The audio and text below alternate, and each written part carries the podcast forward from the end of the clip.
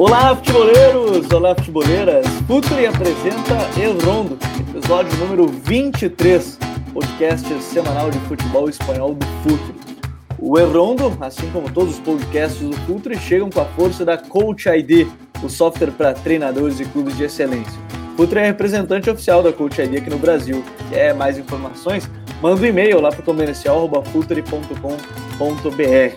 Assine a nossa plataforma também de conteúdo exclusivo ao Futre Club. Acesse apoia ponto se barra Futre e venha conhecer o nosso conteúdo. Conteúdo, comunidade e relacionamento. E o Futre Pro, departamento de análise de mercado do Futre, Scouting, Performance e Inteligência aplicada ao jogo. Futre Pro, seu time ganha mais jogos e gasta menos dinheiro. E se você está ouvindo o podcast ainda no dia vinte e quatro de novembro, lembrando que chegamos à semana da Black Friday. E o Futre, claro, estará junto com vocês nesta semana com muitos descontos a partir da sexta-feira, então fiquem ligados. Bom, no episódio de hoje, muitos temas importantes, né? A gente pode falar aí sobre Griezmann, que deu entrevista, sobre a Real Sociedad, que serão os principais temas do episódio de hoje. E aí comigo, Vinícius Dutra, da Alivini, episódio vinte e três, para nós que adoramos fazer algumas ligações com basquete, tá bom, é um bom número, né, Vini? É um excelente número, né, porque assim, as pré-gravações do El Rondo sempre são marcadas por algumas pautas, né, basquete, Lakers, uh, né, a gente fala mal de um jogador ou outro, do Barcelona... E então assim, e eu durante os, os programas faço muitas analogias ao basquete e o vinte e três é um número que não tem como não associar ao maior jogador do esporte, que é o Michael Jordan, né, que jogou no Chicago Bulls e que é o time do nosso outro integrante do El Rondo, né, o Smack Neto. É, Smack, e aí, Chicago Bulls esse ano vai ou não vai? Prefiro não comentar sobre a ex-franquia Chicago Bulls. Salve Gabi, salve Vini. E vamos falar um pouquinho dessa liga que acho que mais pra frente a gente pode até discutir em outros programas, mas talvez seja a liga mais disputada na última década aí, se a gente for contar. Acho que é a liga que tá mais parelha, mais imprevisível. Então vamos falar um pouquinho desses temas aí da semana que estão bem interessantes. Então, senhoras e senhores, vamos invadir mais uma vez o mundo do futebol espanhol.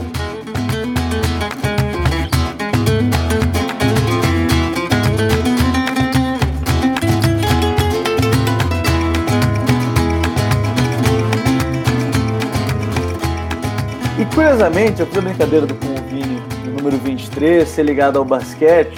O personagem principal do episódio de hoje também é um cara que é aficionado pelo basquete, que é o Antoine Griezmann, que hoje, quando a gente está gravando, no dia vinte e três de novembro, deu uma entrevista no ótimo canal, na Movistar, no ótimo programa, né, do Universo Valdano, do Jorge Valdano, jogador, ex-jogador do Real Madrid, e hoje ele tem um ótimo canal, um ótimo programa lá na Movistar, que é Universo Valdano. Inclusive eu aconselho uma entrevista do Benzema mais recente, que é muito boa, muito boa com o Valdano. E curiosamente, então, a gente faz essa ligação rápida para falar de um cara que chegou é, formado na Real Sociedad, que será o outro tema é, de hoje aqui no podcast.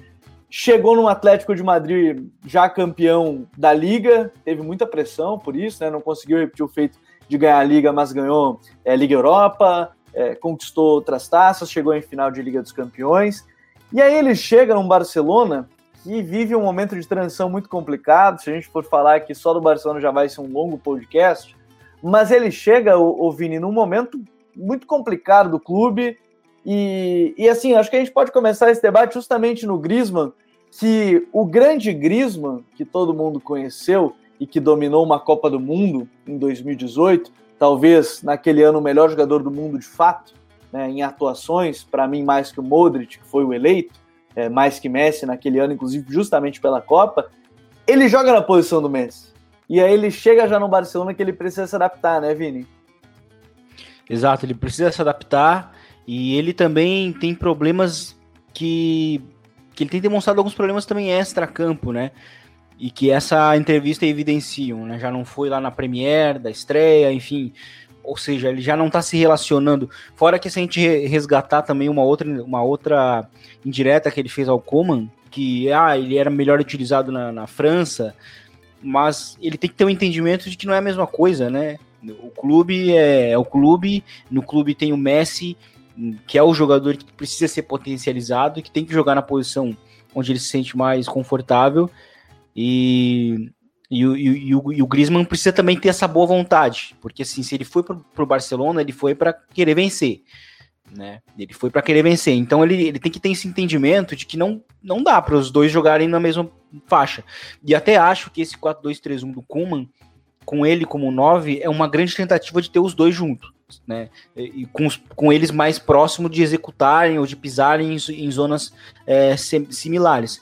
É uma vontade, né? Ou pelo menos é uma grande disposição que ele está tendo, embora o Griezmann faça algumas críticas e tal, mas ele chega num momento realmente muito conturbado do clube, é, tanto esportivamente, né, ou desde dentro do campo, quanto politicamente, e isso acaba afetando sem dúvidas. Porque dessa forma, o Smack, é, e nessa questão do posicionamento, o Griezmann até na entrevista ele fala que respeita muito a decisão dos treinadores, porque nas últimas semanas também a gente ouviu muito o Deschamps contra o, o Koeman, da, da questão do posicionamento, mas para mim tem um outro ponto, é, a gente fala também do futebol, gestão de atletas e, e relacionamento dos atletas. O Griezmann citou para mim um negócio interessante que a gente pode comentar, justamente a não vinda dele na temporada retrasada, né? Sai um documentário, né, La Decisión, e que curiosamente era produzido pela produtora do Gerard Piqué, e que também, enfim, gerou um, um, diverso, um, um grande caos em Barcelona, mas me parece que a não vinda dele naquele primeiro momento, ela já começou a dar uma, um abalo, assim, né, pô, o cara falou pra gente que ia vir, depois faz o documentário, disse que não vai vir, e aí a cabeça dos caras não deve ficar muito bem, né? Eu acho que num meio como esse do futebol, de futebol de altíssimo nível, esse tipo de relação é, é fundamental e é sim um diferencial. E a partir do momento que você faz todo aquele circo, uh, a gente lembra que foi muito criticado aquela atitude do Griezmann de uh, fazer uma possível transferência dele em um show, e acabou que não veio, fez aquilo tudo para não sair do lugar, né, para continuar no Atlético. Isso com certeza mexe com o ambiente é, dos jogadores, do Barcelona, do Messi, principalmente, que é, um, que é um líder dentro do vestiário, e prejudicou sim o Griezmann. Ele vivia elogiando o Messi, sou fã do Messi, meu sonho é jogar com o Messi, etcétera. E a partir do momento que ele deu para trás, no momento que o Barcelona precisava dessa... dessa força, até por ter perdido o Neymar e tá buscando um jogador de um patamar pelo menos similar para recuperar aquela força ali que o Barcelona acreditava que teria com o trio M S N, o Griezmann não ter ido naquele momento foi bem frustrante, e essa frustração é, aparentemente ficou guardada. Assim, tá? O que a gente vê, o que a gente observa no, nos jogos, é óbvio que a gente não está lá na vida dos caras, acompanhando treinamento diário, mas dá para ver que não tem uma relação próxima, e ao mesmo tempo a gente percebe que o Messi é um cara que preza muito por essas relações, né? Por ter uma uhum. proximidade com o elenco, é, levava o Neymar, abraçava junto com ele, o Neymar também foi malandro e abraçou o Messi, abraçou a causa ali com o Suárez, e isso acabou rendendo frutos. Com o Griezmann, né? O cara já chega, ele não soube chegar, o português é esse, porque sim, além dele jogar na mesma posição que o Messi, ele discutia com, com uma vaga com o Messi ali, ele já chegou com um ano de atraso e as coisas não tão boas, né? O Suárez, eu, eu tenho uma teoria que, por exemplo, o Suárez não, com essa panca do, do Griezmann, eu sou uruguaio e pá e tal, o Suárez já estolou com isso. E aí ele perdeu os dois caras principais de, de comando ali. Não vou uh, dividir Piqué, o mate contigo, rapaz. É, já exato. O Piqué essa, também, né? Vai na mesma panela ali.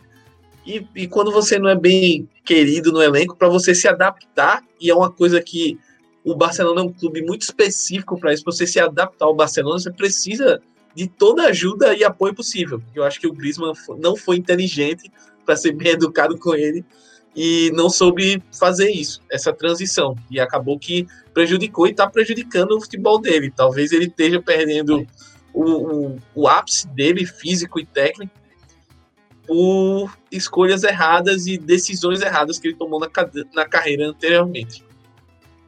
Porque, na verdade, assim, quando a gente vê ele em campo, é, E eu acho que entra um ponto assim, o Griezmann é um jogador muito inteligente jogando, né? Jogador de poucos toques, assim, recebeu, já tocou de primeira, às vezes toca, domina e já, já, já acelera o jogo, ou, ou enfim, dá uma continuidade. E, e no Barcelona, Vini, a grande impressão que dá, e dentro de tudo que a gente está falando aqui, é que falta para ele confiança. Porque uhum. em diversos jogos ele tá tendo uma atuação ok, aí quando tem uma chance de fazer gol, ele, ele não consegue, e chega na França, desempenha. É, exatamente. E, e, e como eu falei, existe uma boa vontade do Koeman de ter um, de não ter um nove, né, nesse quatro dois três um, tanto que se fala muito do Depay, né, justamente para fazer essa mesma função. E eu acho que isso é uma grande oportunidade, porque chegou um treinador que pelo menos se encaixa na função de que está tentando utilizar ele como meia, não deixar ele tão aberto na, como na temporada passada, é, enfim. E, e eu até posso resgatar uma questão sobre é, adaptações no Barcelona, é, que é do próprio Thierry Henry, né? Ele, no Barcelona ele não jogou como um nove, né? Teve, principalmente quando o Messi se tornou o falso nove, ele era o cara que jogava na esquerda, justamente para se complementar, para se complementar. Então, eu acho que vai muito do encontro do que eu falei lá no primeiro comentário. O, o Griezmann chegou no Barcelona para vencer, né? Isso é claramente, assim, ele saiu de um time que era um contender, que era um time que estava sempre no topo da tabela, mas ele está indo para um, o top, né? O time, né? Um time que está ali no topo da hierarquia do futebol espanhol, claramente buscando o título, só que não dá para ele jogar na posição dele, né? O, como eu falei, de novo, o jogador que precisa ser potencializado é o Messi. Eu acho que ele precisa, ele precisa entender isso e, a partir disso, formar essa confiança, sabe? Para poder ser um complemento do Messi, para que eles, lá no final, lá em, em junho, né, sejam, sejam campeões. Então, acho que falta esse entendimento, essa confiança também.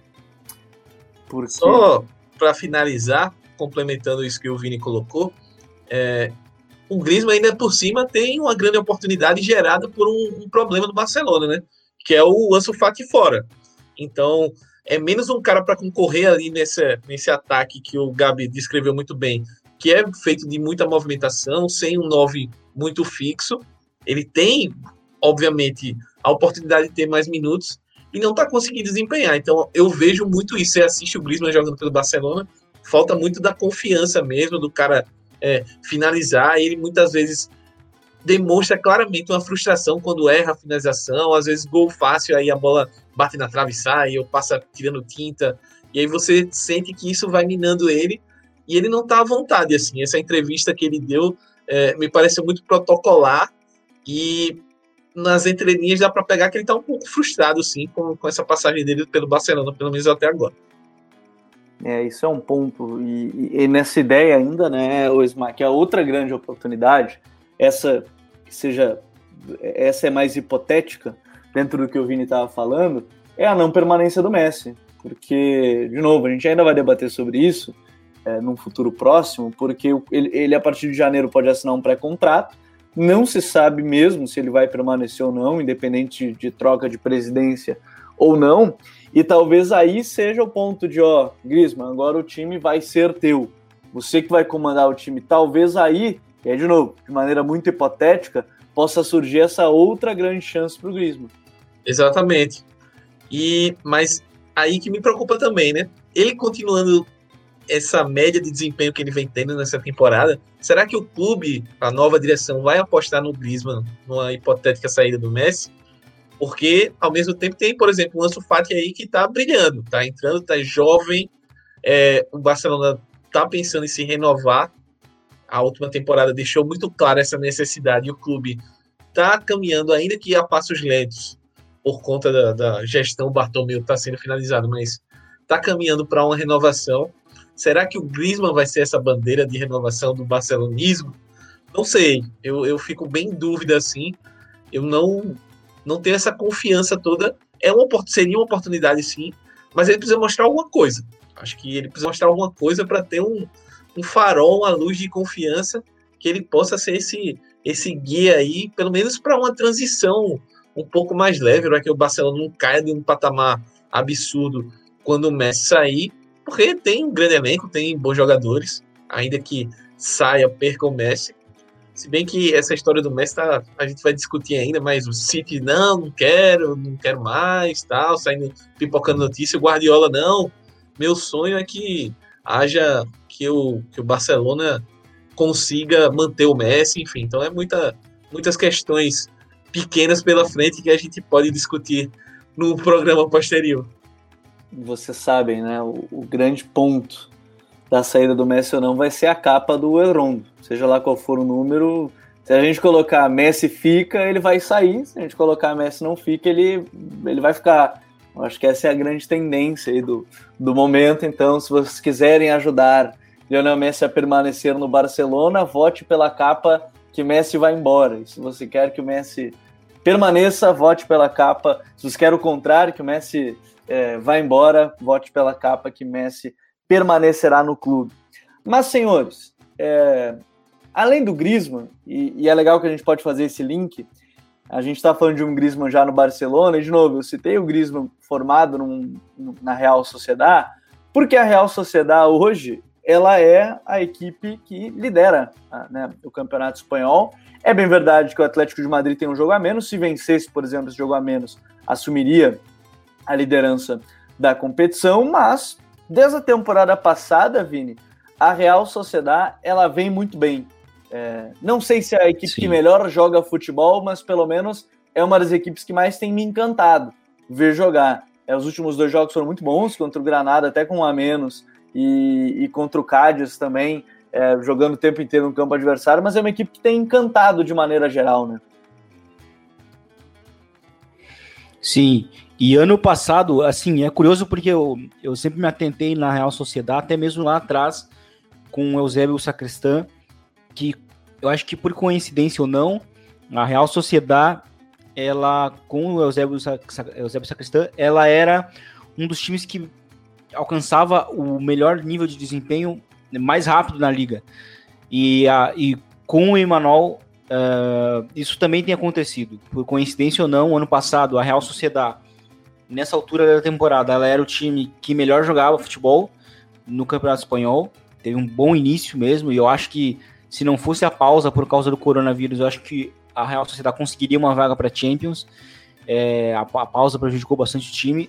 E, de novo, a Real Sociedad, mesmo perdendo o seu grande jogador na temporada passada, que foi o Odegaard, o time se, se mexeu muito bem no mercado, buscando inclusive peças específicas, é, buscando ali o Davi Silva como um, é, como um grande ponto de experiência, né? E bem importante dentro do sistema, já também, porque ele é um jogador bastante dinâmico para esse sistema que é dinâmico, é, que é um sistema que funciona diferente com bola e sem bola, e que está dando muito espaço para os jovens, alguns jovens muito talentosos, e que nessa ausência agora do Odegaard, a gente vê é, finalmente, né, aquele ponto de maturação do, do, do, do Mikel Oyarzabal, né, o grande jogador do time na temporada, vem fazendo um grande início, é o líder em assistências do time, é o líder em, go, em gols, né, o artilheiro do time. E a gente também tem dos jovens, né, surgindo o, o Barrenechea, né, em ponta pela esquerda, É, que acelera muito bem. Então, assim, é um time muito bem treinado. É, o, o Lenormand também, que já surgiu na temporada passada, é um jogador importante, porque o Elustondo, que é um jogador bom jogador, ele é um jogador que tem muitas, sofre muitas lesões, né? Então ele não, praticamente não joga, o Elustondo. Então a chegada do, do, do Lenormand é importante nesse sentido, por ser um, por ser um zagueiro muito regular, tá sempre, quase sempre presente. É, ele até foi expulso recentemente, mas enfim, ele está quase sempre jogando, né, pela Real Sociedad, e a Real Sociedad novamente, né, vai fazendo um grande início de temporada. Vamos ver se o time não, não acaba perdendo é, fôlego no final, mas é um time que vai repetindo muito das bases táticas do ano passado e vai novamente mostrando que é um time muito bem treinado. Eu quero abrir um parênteses aqui, porque tem um cara que trabalha no... na Real Sociedad, que talvez tenha sido uma das grandes inspirações do Futre, que é o Abel Rojas, né, que era um dos comentaristas do Ecos del Balón, que hoje é um dos secretários técnicos da equipe, e isso é muito engraçado, porque quando começou aquela, é, aquela parte final do Ecos, ninguém entendia muito o que estava acontecendo, e aí por isso que eu abro esse parênteses, porque era justamente o Abel saindo, é, alguns indo para outros caminhos, mas ali me chamou a atenção que, pô, um cara que está nos microfones, digamos assim, né, produzindo conteúdo, uhum. acabou entrando numa grande equipe do futebol é, nacional, no caso espanhol, e, e a gente vê já dedo em contratações, gastos é, que não são tão altos, o Smack, mas, por exemplo, aproveitamento de jogadores, o Vini citou alguns que estão muito bem, mas a gente pode falar de outros que já estão na seleção, além do Oyarzabal, né? A gente pega aí, pô, Merino, já desde a temporada passada, jogando muito bem. Aí tem contratações um pouco mais experientes, caso do Nath Monreal, tem o um empréstimo do Odegaard na temporada passada. Então é um, é, é um contexto e um modelo muito coerente, né? E essa temporada, a grande estrela sendo o Davi Silva, que neste momento da carreira, mesmo com a idade, tem mostrado muito dominante, pelo menos a nível de liga, né? Exatamente, Gabi. Eu acho que a, a inserção do Silva nesse contexto da Real Sociedad foi um achado incrível, assim. Eu não sei o que é que eles conseguiram convencer, mas eu acho que muito do desempenho da Real Sociedad na temporada passada, com muitos jogadores jovens, com bom potencial, uhum. com um bom futebol, é, habilitou o Silva a trazer o Silva. Um cara que está saindo do City, que multicampeão lá, muito elogiado pelo Guardiola, e que veio para essa, entre aspas, aventura e está desempenhando de uma forma incrível, assim. Um outro ponto é que tanto o Silva quanto o Monreal e, e outros jogadores, o próprio William José, eles dão aquele toque de experiência que talvez na temporada passada, é, principalmente a chegada do Silva, o Monreal chegou no meio da temporada e tal, mas são caras que... que É, dão aquele toque de experiência que talvez no momento decisivo, principalmente nessa volta que o time não, não conseguiu desempenhar tão bem, tenha faltado é, nos momentos para conseguir essa vaga na Champions, né? Eu concordo com o Vini, se não tivesse a vida parada, eu acho que a Real Sociedad conseguiria garantir aquela vaga, porque estava jogando muito bem, estava bem azeitado o time, os, as repetições, as, a memória futebolística dos caras já estava muito afiada. Sim. Então Essa, essa, adição do, essa adição do Silva foi perfeita, assim, no, no sentido coletivo, né? E é um time que já está colocando é, muito do que já havia sido feito no ano passado. Não teve grandes modificações. É um time que, como você colocou, o Merino foi titular da Espanha em jogos na semana passada. É um cara que tem a confiança do, do Alguacil e está desempenhando, comandando muito bem esse meio de campo. O Oyarzabal está num processo de maturação muito bom, assim, ele, ele de um cara que ser, entre aspas, limitado para a ponta, ele já está começando a cair muito mais centralizado. A gente pega esses exemplos dos dois últimos jogos, ele fazendo muita dobradinha ali, centralizando com o Silva. Então é uma equipe que está muito azeitada. O Isaac também é um, é um centroavante que eu gosto muito, assim, ele tem um tem um porte físico muito bom, mas é um cara muito ágil, ataca muito bem espaço, finaliza muito bem. É um time que tem tudo aí para brigar. É, título eu ainda acho um pouco cedo a gente cravar, mas por, por uma vaga na Champions, para mim, é um dos favoritos hoje a ficar com uma das quatro vagas. Porque tem jogado bem, eu acho que esse é um, um ponto, e tem um outro jogador, ouvindo que a gente comentava até na temporada passada, que é o Guevara, né? Ele assumiu a posição Sim. ali junto com o Mikel Merino e o Davi Silva no meio, mas tem, para mim, além do Guevara, tem outro que tem surpreendido na temporada passada, jogou menos por causa do Odegaard, que é o Januzaj. É, o Januzaj, daquela extrema promessa quando surgiu no Manchester United, para um jogador que todo mundo começou a chamar de flop e tudo mais, mas que tem, tem correspondido legal também no time, né? Exato. Ah, um, outro ponto, vocês citaram lá, só vou pegar um resgate.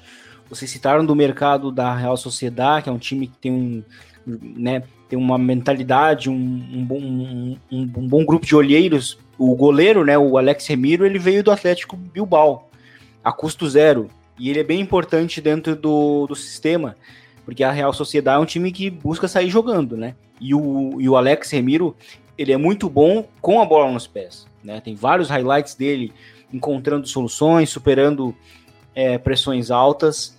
E, e sobre os meias, né? A Real Sociedad também, ela, ela nessa década, principalmente na, na, na parte final, ela também ela meio que tentou implementar um estilo de jogo mais posicional, é, de ter mais a capacidade de dominar com a, com a posse. Então o Guevara tem tem realmente sido um jogador que, que se destaca nesse sentido. O Mikel Merino também, né, que, que, já, que já veio, já veio já, digamos, maduro, mas o time tem revelado, tem revelado muitos meio-campistas nesse sentido. E isso me chama, me chama atenção. E eu acho que tem a ver muito com, esse, com, essa, é, com essa disposição do time em tentar é, ter, ter uma, uma, uma ideia mais possessiva, né? Então, eu acho que isso acaba, acaba encaixando bastante. É, e é importante porque o Ilharra Mendy, que, que voltou para o time, ele voltou sendo para ser o cara, né, a grande... A grande estrela do, do, novo, do novo projeto, e ele sofreu uma lesão é, bastante grave, né, de joelho, um, e, e nisso vários jogadores foram se destacando, o Guevara, o Zubimendi também, que estreou na temporada passada, no finalzinho da temporada passada, então assim, vários jogadores que foram sendo utilizados no meio foram se encaixando naturalmente, porque lá atrás o time começou a construir essa ideia, essa base, e, e então para a sociedade que faz um mercado muito coerente, quando troca essas peças, fica muito fácil, porque a ideia está muito estabelecida, então vai buscando, né, as peças. Porque assim, a Real Sociedad joga exatamente do mesmo jeito da temporada passada. Exatamente. Né? O que mudou foram apenas os, os nomes, né, os nomes próprios. Porque o Oyarzabal, basicamente, ele está fazendo a função do, do, do Odegaard, E o, e, o, e o Davi Silva, ele tá fazendo uma espécie de, de função que o Mikel Merino fazia na temporada passada, né, que é muito, ou até mesmo que o próprio Odegaard, que era é, de participar também próximo da base, mas também relacionado ao jogo entre linhas, né, e o, e o Oyarzabal agora é esse cara entre linhas, né, mais, mais próximo da área, da pró- própria área, né. Então, acho que é, é um time muito coerente, tudo muito fa- faz muito sentido. A gente, a gente citou também a questão do... do Isaac. O Isaac, ele chegou inicialmente para ser reserva do, do William José, que era um dos grandes pilares daquele time, né, do, do, do Eusebio Sacristán, justamente porque sabe jogar muito bem de costas, porque já é um time de muita posse, o nove precisa dar muito apoio. E o Isaac, ele elevou o, o patamar, né, de, de, de, da, na figura de atacante da Real Sociedad. Então, assim, como eu falei, é um time que tem uma base, uma ideia de jogo clara, vem, vem, vem sendo estabelecida a, a, na, na sua direção, e tudo é muito facilitado depois. Se, se um jogador sai, é mais fácil do time acabar repondo, como a gente tem visto no, no caso dessa temporada. É, tem me chamado muita atenção mesmo. Isso tudo da entrelinha, do jogo da entrelinha que o Vini falou, me chama a atenção que é, o Igualcil nessa temporada... ele dá, o Alguacil, ele dá essa, esse campo para os laterais, né, total, e, e bota todo mundo quase na entrelinha. Ele bota ali o Davi Silva, que é um rei da entrelinha, já no City era assim, o, o Oyarzabal com liberdade, o Januzaj jogando por dentro, todo mundo uhum. jogando por dentro, é muito interessante isso. E aí o Isaac tendo esse, esse papel de dar uma profundidade, também segurar um pouco no pivô, mas me chama muita atenção, de fato, porque é um time que... É, além de ter um modelo definido, o Smack é um time que joga bem, né? Não é um time assim, ah, tem um modelo, mas você não sabe o que esperar. É um time que tomou quatro gols na temporada da Liga. E, e vamos lá, isso é a marca do Atlético de Madrid hoje. Então, são duas formas de se jogar que a gente tem visto no campeonato, umas duas formas para lá de eficientes. E aí talvez o Oyarzabal, que a gente já citou um pouco, mas acho que a gente pode falar um pouco mais dele, é um cara central que ele já entendeu que ele é o dono desse time, a responsabilidade é dele, apesar de ter um Davi Silva, o Oyarzabal já mostrou, é braçadeira, é, é, ele sabe da responsabilidade que ele tem nesse time, né? Perfeito, Gabi. Eu acho que muito do, do Real Sociedad está sendo acompanhado pela maturação, pela, pela chegada de um nível top que o Oyarzabal está desempenhando, assim. Ele deixou, como eu falei no meu comentário anterior, ele deixou de ser um cara... um ponta construtor apenas, né? Apenas entre aspas, mas ele é um, um cara agora que ele consegue entrar na parte central do campo e ser influente nela. É uma coisa que poucos jogadores co- conseguem fazer isso, e ele já está conseguindo fazer. É um ele na seleção cost, né? A gente brincava, é um Griezmann low cost. É, exato, exatamente, eu acho que a comparação até p- pelo Griezmann ter passado pela Real Sociedad é muito boa, assim. E, e outra comparação, o, o Vini falou do, da escola de meio de campo, a gente lembra, pega lá o Xabi Alonso, o próprio Prieto, então são caras que têm, têm uma história dentro da Real Sociedad e a equipe está é, é, sabendo continuar essa história, né? Todo, e aí entra todo o trabalho profissional que a gente mencionou no começo do podcast, de pensar o jogo e de ter uma ideia definida. E isso, para quem é jovem e está entrando num time, é fundamental. Você ter uma complexidade de jogo e ficar variando demais, quando você vai lançar um jovem, isso pode queimar o cara. Então, se você consegue colocar o jovem aos poucos, colocar ele em situações que ele consegue entender o que é que ele tem que fazer, ele vai conseguir desempenhar muito melhor e se desenvolver como atleta. Eu acho que o caso do Oyarzabal é perfeito nisso. Ele foi ganhando confiança, ele foi pegando essa transição de times que, o, que a Real Sociedad foi realizando, e hoje ele está pronto para ser o capitão do time, mesmo com o Davi Silva e com outros caras aí importantes no elenco, e ter um, ser um cara influente, ser um cara decisivo, que está é, brigando aí para ser os melhores jogadores do campeonato. Então é um, um cara fundamental, já foi, já vinha sendo na temporada passada, mas eu acho que com a saída do Odegaard, ele meio que abraçou o time e assumiu essa responsabilidade de ser o dono do time. É, o dono Mikel Oyarzabal, que tem sido importante também na seleção espanhola, ainda mais agora com a lesão do, do Ansu Fati, tem sido titular do lado esquerdo, poderia jogar pelo lado direito também, é, é bem verdade. Ô Vini, mas qual é o próximo passo, talvez, dessa sociedade? É, é algum ponto, por exemplo, assim, defensivo em melhorar? Porque, enfim, é uma linha alta, a gente já está falando de quatro gols sofridos apenas. Talvez os defensores melhorarem ainda mais com bola, sem bola. É, qual é o próximo passo da Real Sociedad para assumir esse protagonismo de talvez tentar brigar pela quarta força com o Sevilha, até porque o Valencia já não é mais, é, o Villarreal talvez, que a gente citou, e aí depois toma umas goleadinhas ali, aquela coisa, não ganhou, mas de maneira geral são as principais quartas forças aí, Sevilha e Villarreal. Como é que a Real Sociedad pode se consolidar brigando por ser uma das forças lá na Espanha? Eu acho que a maior fragilidade do time está na, na lateral direita, defensiva também. É, o Oyarzabal, que é o mais jovem, ele é um lateral que tem muitos problemas defensivos, sofreu bastante com o Vinícius Júnior nos dois últimos duelos, e eu acho que esse é um ponto bem baixo do time, que eu acho que seria necessário corrigir. É, eu acho que a questão dos zagueiros, é, o Diego Llorente, ele é um zagueiro um pouco irregular, é, o Elustondo, como eu falei, ele é um zagueiro que poucas vezes joga, então ele Ele é um bom zagueiro, mas ele sofre com muitas lesões. E aí eu acho que a nota positiva é a chegada do Lenormand na temporada passada. Então ele, ele é uma, boa, uma, uma nota positiva justamente porque ele é o equilíbrio, acaba sendo o equilíbrio, né? E, então acho que esses pontos, pontos são que o time precisa ficar de olho. Quando joga o Januzaj, eu acho que o time tem algum problema, tem algum problema com bola, que é muitos jogadores com a capacidade de receber ao pé, aí o time fica muito lento. Então acho que esses são os, os principais e pontos. Tem a opção que é o Portu, né? Que, que, que temporada Isso. passada fez mais temporada. Isso, e o Portu, tem, pra mim, ele é importante taticamente, justamente porque ele é diferente dos outros pontas, né? É, ele é um atacante, basicamente, mas ele é utilizado como ponta para acelerar, para ser o cara, para se desmarcar. O descar- aquele, ele, é, ele é justamente aquele cara dos desmarques curtos. Tanto que ele é basicamente o cara que marca gols. Tanto que ele é o, o vice-líder, né? Em gols do time na La Liga. Só tá atrás do Oyarzabal, e, e ele é importante justamente isso, porque ele é a profundidade, ele é o cara que vai romper, é o cara que vai finalizar, é o cara que vai acelerar também.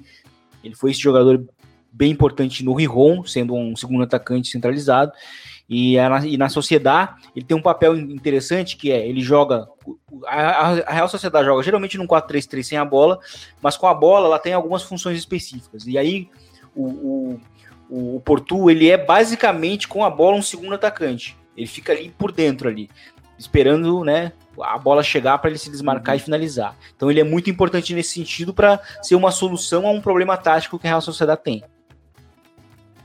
É uma situação importante também, algumas questões que, que, que pode. E agora, o, o Smack, para fechar, eu acho que é legal a gente citar, a gente está muito na expectativa também da final da Copa do Rei, né? É, o Bilbao agora deu uma, uma melhorada legal com o Garitano. A gente está gravando hoje, fez quatro a zero no Sim. Betis, né, um time que tem, não sei se é o melhor ataque, mas tem um dos melhores ataques da Liga na atual temporada, fez quatro gols contra o Betis, e, e a gente está muito nessa expectativa, né, porque o, o, o, o jogo está marcado só para quando tiver público. Essa é, é, é um acordo que fizeram, a Real Sociedad e Athletic Bilbao, e nisso que a gente estava conversando com o Vini, falando com o Vini, talvez seja um ponto-chave, né, para assumir um ponto, ó, eu vou bater o pé e vou ser uma das forças, é ganhar um título como é a Copa do Rei, né? É, essa, essa final vai ser muito bacana, assim. A gente espera que possa ser realizado o mais rápido vai ser o possível. Rei, né? Vai ser que nem Barcelona e Bilbao. Não tem que cortar vai. a transição. Ah, assim vai, vai ter Exato. Vai. Não vai ser, não vai ser muito, não vai ser uma recepção muito amistosa, assim, né? Mas toda a rivalidade, a gente acompanha os clássicos que rolam pela Liga. Já são clássicos pegados, já tem aquele clima meio Libertadores, aquela coisa de choque, de o sangue um pouco mais quente. Imagina valendo uma taça, né? Uhum. Duas equipes que estão na briga por vencer, voltar a vencer campeonatos que não vencem há algum tempo. E essa é uma oportunidade de ouro, né?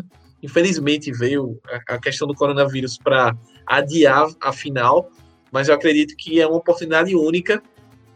E esse time da Real Sociedad, eu, eu vejo com essas peças um pouco mais experientes, principalmente o Silva, que é um cara que está acostumado a ganhar, ganhou tudo na carreira, basicamente.